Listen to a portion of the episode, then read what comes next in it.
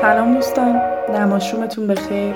این آخرین قسمت از فصل اول مجموع داستان رادیویی مترو و امیدوارم که از همه اپیزودا لذت برده باشید لطفا نظراتتون با من شریک بشین تا اگه در آینده قرار شد فصل دومی رو بنویسم و ضبط کنم حتما بتونم ازشون استفاده کنم. رفیق بغز هر شبم. هوای گریه و تبم به گریه های من بگو.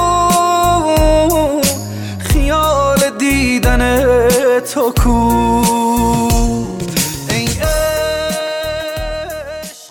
از همین اول باید بگم که نویسنده این داستان با کسی که داره اونو براتون می‌خونه بسیار متفاوته. این منم. خود خودم. بالاخره تونستم صدام رو پس بگیرم. بالاخره آزاد شدم. بالاخره تونستم رو در رو با شما حرف بزنم. اگه منو نمی‌شناسین تقصیر شما نیست. تقصیر همین دختره دزد نمک به حرومیه که الان داره اینو براتون می‌خونه. آره همونی که انقدر مغروره که حتی موقع خوندن چنین توصیف رقتباری از خودش بازم روحیش رو نمیبازه و صداش نمیلرزه. گمون می‌کنه. انقدر دوستش دارید و انقدر بهش اعتماد دارید که حرف منو به هیچ وجه باور نکنید. در واقع امیدواره وقتی خوندن این متن تموم میشه هوش و ذکاوتش به خاطر بکار بردن چنین ایده فرمالیستی جذابی رو بستاییم. احتمالا هم همینه. یعنی چرا نباید دختر ساده ای رو که لبخند می‌زنه و تا می‌تونه به شما کمک می‌کنه دوست نداشته باشین؟ ولی من امیدوارم وقتی حقیقت رو می‌فهمین قلبتون بلرزه. از ترس و کمی هم از خشم. گرچه از همین اولم باید بگم که من خودم هم هنوز همین دختره دزد نمک به هروم رو دوست دارم. می‌فهمم چرا تمام این کارها رو کرد و سیر تا پیازش رو هم برای شما تعریف می‌کنه. به نظرم برای آدمی که دست به هر کاری می‌زنه تا بخشی از حقیقت رو پنهان کنه فاش شدن تمام حقیقت به جاترین مجازات ممکنه. اینکه مجبور شده باشه خودش این حقیقت رو به زبون بیاره که اصلا میل به شکنجه می‌کنه. چطور مجبور شده؟ به میم گفتم که اگه می‌خواد او رو که میم براش میمیره رو حسابی کتک نزنم. جوری که یک تکه موندن دنده هاش در شبه باشه باید شخصا این رو برای همه بخونه. برام جالب بود که سری باور کرد واقعا این کار رو می‌کنم. شایدم حاضر نبود ریسک کنه. هرچه نباشه تصور می‌کنه خشم کنترل ناپذیری ازش در وجودم انباشته شده که به هر شکلی ممکنه بخوام خالیش کنم. قضاوتم نکنید که تهدیدش کردم. چاره دیگه ای نداشتم. میم پنج سال تمام منو توی یه موتورخونه زندانی کرد و کلماتم رو از من دزدید. کلمات یه نویسنده رو که بدزدی مگه چی براش میمونه؟ می‌دونم که بهش نمیاد. قبل از اون که زندانیم کنه بسیار دوستش داشتم. و توی این پنج سالم سندروم استکهلم کمکی به شرایط نکرد. پس می‌دونم که باورش سخته. اگه بخوام منصف باشم باید بگم که نباید توی اتاق حبس شدن منو با یه جور گروگانگیری خشم برابر بدونین یا گمان کنین که خیلی سختی کشیدم. در واقع برای من یه زندگی عالی فراهم کرده بود و هر چی می‌خواستم البته جز آزادی و عشق متقابلش در اولین فرصت در اختیارم بود. مهربونم بود. یعنی هنوزم هست. انقدر مهربون هست که به خاطر او بیخیال تمام اعتباری بشه که این سالها برای خودش رقم زده بوده. منم می‌دونستم که خودخواه نیست. حداقل نه وقتی که پای او در میونه افتادم از چشم تو. وای اگر پای عشقی دگر در میان است. کوهم ولی در ماندم بی تو در سینه من چو آتش فشان میم سالها می‌خواست بنویسه و نمی‌تونست هر هفته میومد به کارگاه های منو تمرین می‌کرد و تمرین و تمرین ولی نمی‌شد استعداد چندانی نداشت شیفته نوشتن بود اما بعد از سه سال تلاش بیوقفه بازم کارهاش از بچه های ده دوازده ساله که می اومدن پایین تر بود. شیفتم بود. البته نه شیفته خودم. صرفا شیفته قلمم. من فرق این دو رو قبل از اینکه خودم شیفتشم نفهمیدم. میم بعضی از پاراگراف های داستان هام رو واو به واو از بر بود. شخصیت هاشون رو گاهی بهتر از خودم میشناخت. و وقتی بهش می‌گفتم داستان تازه‌ای دارم حتی اگه هنوز نیمه کاره بود چشماش برق می‌زد و مشتاقانه هر چی بهش می‌دادم رو بارها و بارها می‌خوند. وقتی بهش گفتم که دوستش دارم انگار یه کاسه آب سرد پاشیده باشم توی صورتش ماتش برد چند تا پلک زد و بعد گفت آخه چرا؟ چرا نمی‌تونستی اینو نگی؟ تو 20 دقیقه بعدش با سراحت کلام بیمانندی توضیح داد که از کل وجود من فقط شیفته مغزمه و حتی اون رو هم نمی‌خواد بیشتر بشناسه. چون اون وقت پیچیدگی و به تبعش جذابیتش از بین میره.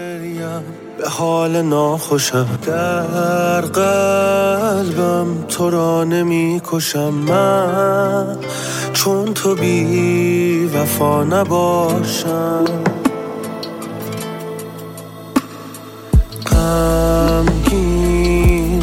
چو فال حافظم. چون شمی تو آتشم بزن. من از غمت رها نباشم.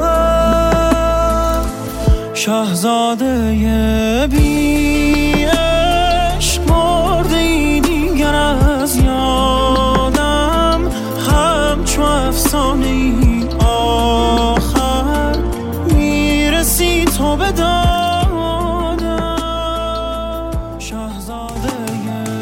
بعد از ابراز علاقه هم غیب شد. چند ماه تموم پیداش نشد و به پیام ها و زنگ های پی در پیام جواب نداد. اگه حالا که داره این رو می‌خونه به چهرش می‌تونستید دقت کنید احتمالا می‌دیدید که چین های نازکی روی پیشونیش وجود داره که کمی میلرزن. حتی شاید کمی زانوهاش رو بلرزونه. توی همین چند ماه بود که تصمیم ها رو گرفت. توی همین چند ماه هم بود که او رو ملاقات کرد. مادر و پدرش رو توی یه تصادف از دست داد و به خاطر فعالیت سیاسی از دانشگاه اخراج شد. یه روز ناگهانی پیدا شد. دوباره دیدنش پرتم کرد به همون لحظه ای که گفت از نظرش واقعا چیزی جز توانایی داستان نویسیم جذاب نیست و هرگز نمی‌تونه با من بودن رو تصور کنه. ولی با این وجود خوشحال شدم. لبخند گرمی زد که باعث شد بخوام در آغوشش بگیرم. ولی خیلی جدی و ترسناک به نظر می رسید. پرسید که آیا بهش اعتماد دارم یا نه و وقتی گفتم بله آدرسی روی میزم گذاشت و گفت پنجشنبه ساعت ده صبح.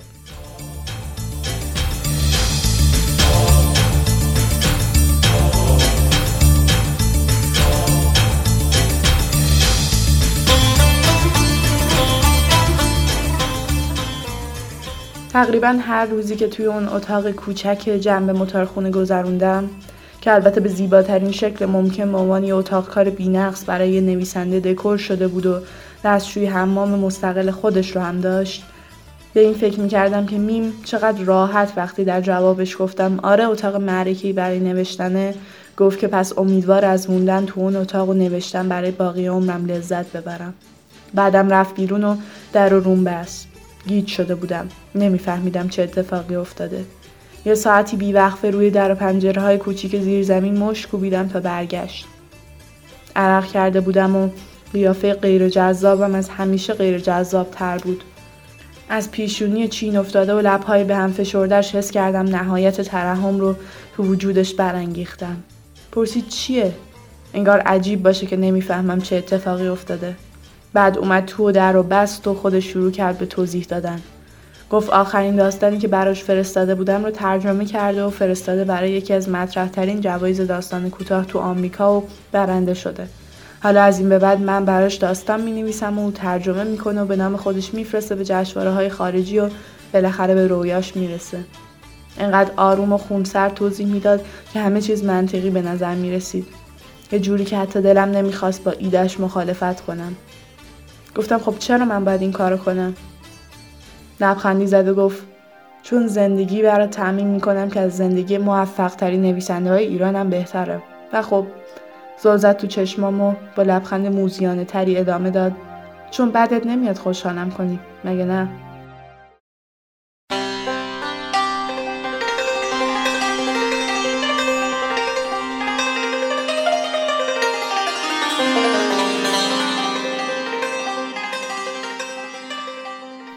شنوندگان عزیز این حقیقت محضه. هیچ کدوم از داستانهایی که از میم شنیدید کار خودش نبوده. تنها کاری که می‌کرد این بود که میومد و به من می‌گفت امروز تو مترو یه مرد چاق با حلقه های بزرگ عرق زیر بغلش دیدم. یا یه پسری که با عجله پله ها رو دوید پایین تا به مترو برسه اما بعد دید که قطار طرف مقابل بوده. تمام ارزش و احترامی که برای میم به عنوان یه نویسنده قائلید رو مدیون منه.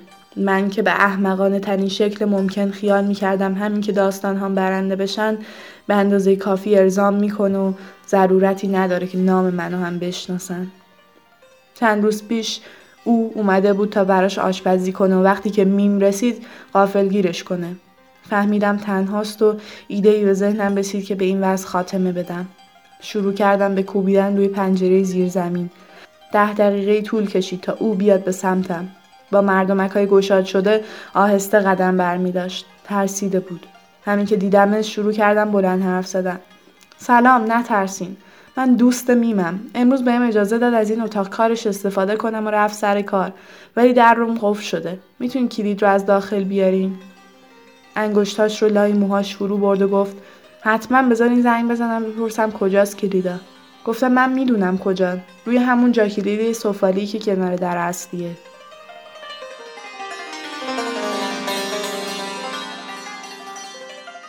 وقتی در رو باز کرد کمی عقبتر ایستادم تا بیاد داخل.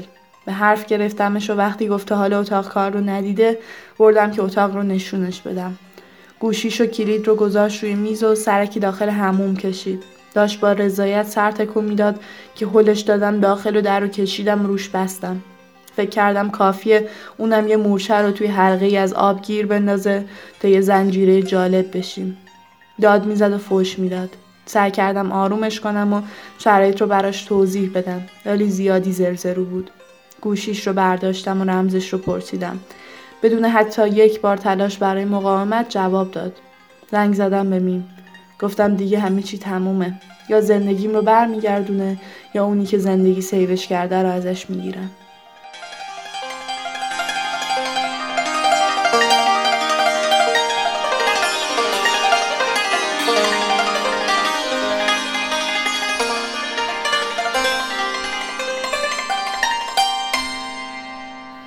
میمه بیچاره من. داری این رو می‌خونی و فکر می‌کنی وقتی که برگردی اون میده و تو آغوشت می‌کشه و من رهاتون می‌کنم تا گرچه تو نویسندگی به هیچ جا نرسیدی. اما زندگی دو نفره شادی داشته باشی. تو چه می‌دونی که او بعد از شنیدن شرح خیانتی که به دوستت به کسی که استادت مینامیدی کردی بازم بخواد تو زندگیت باشه یا نه؟